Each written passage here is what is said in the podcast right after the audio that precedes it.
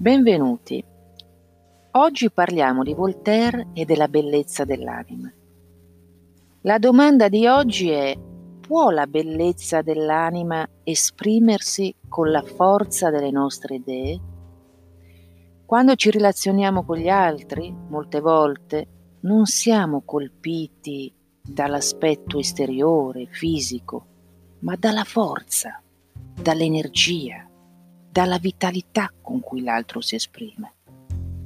Alcune idee ci colpiscono perché sono belle, sono belle perché sono importanti, perché nella loro semplicità e forza possono toccare la vita di molte persone e cambiarle in meglio. Sono le idee che guidano la nostra civiltà.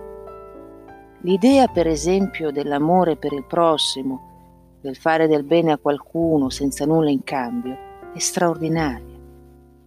Ebbene, a proposito di bene e amore per il prossimo, vi leggo un passo illuminante del filosofo Voltaire, tratto dalla sua opera Il dizionario filosofico.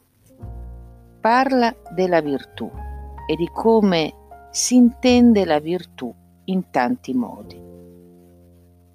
Che cos'è la virtù? Far del bene al prossimo. Potrei chiamare virtù qualcos'altro che non mi faccia del bene? Io sono indigente, tu sei generoso, io sono in pericolo e tu mi vieni in aiuto.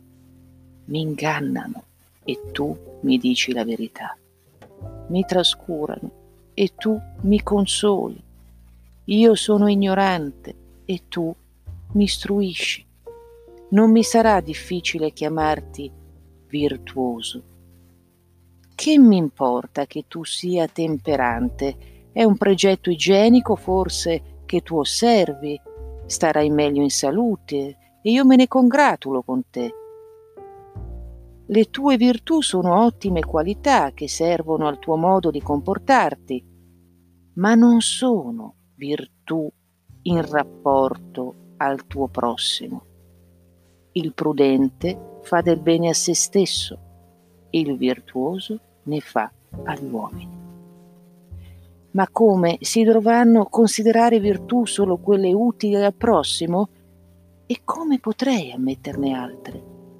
Noi viviamo in una società, dunque non c'è di veramente buono per noi ciò che fa il bene della collettività. Un solitario sarà sobrio, pio, vestirà in cilicio, ebbene sarà santo, ma lo chiamerò virtuoso solo quando avrà compiuto qualche atto di virtù da cui gli altri uomini avranno tratto un giovamento. Finché sta solo, non è né benefico né malefico. Per noi non è niente.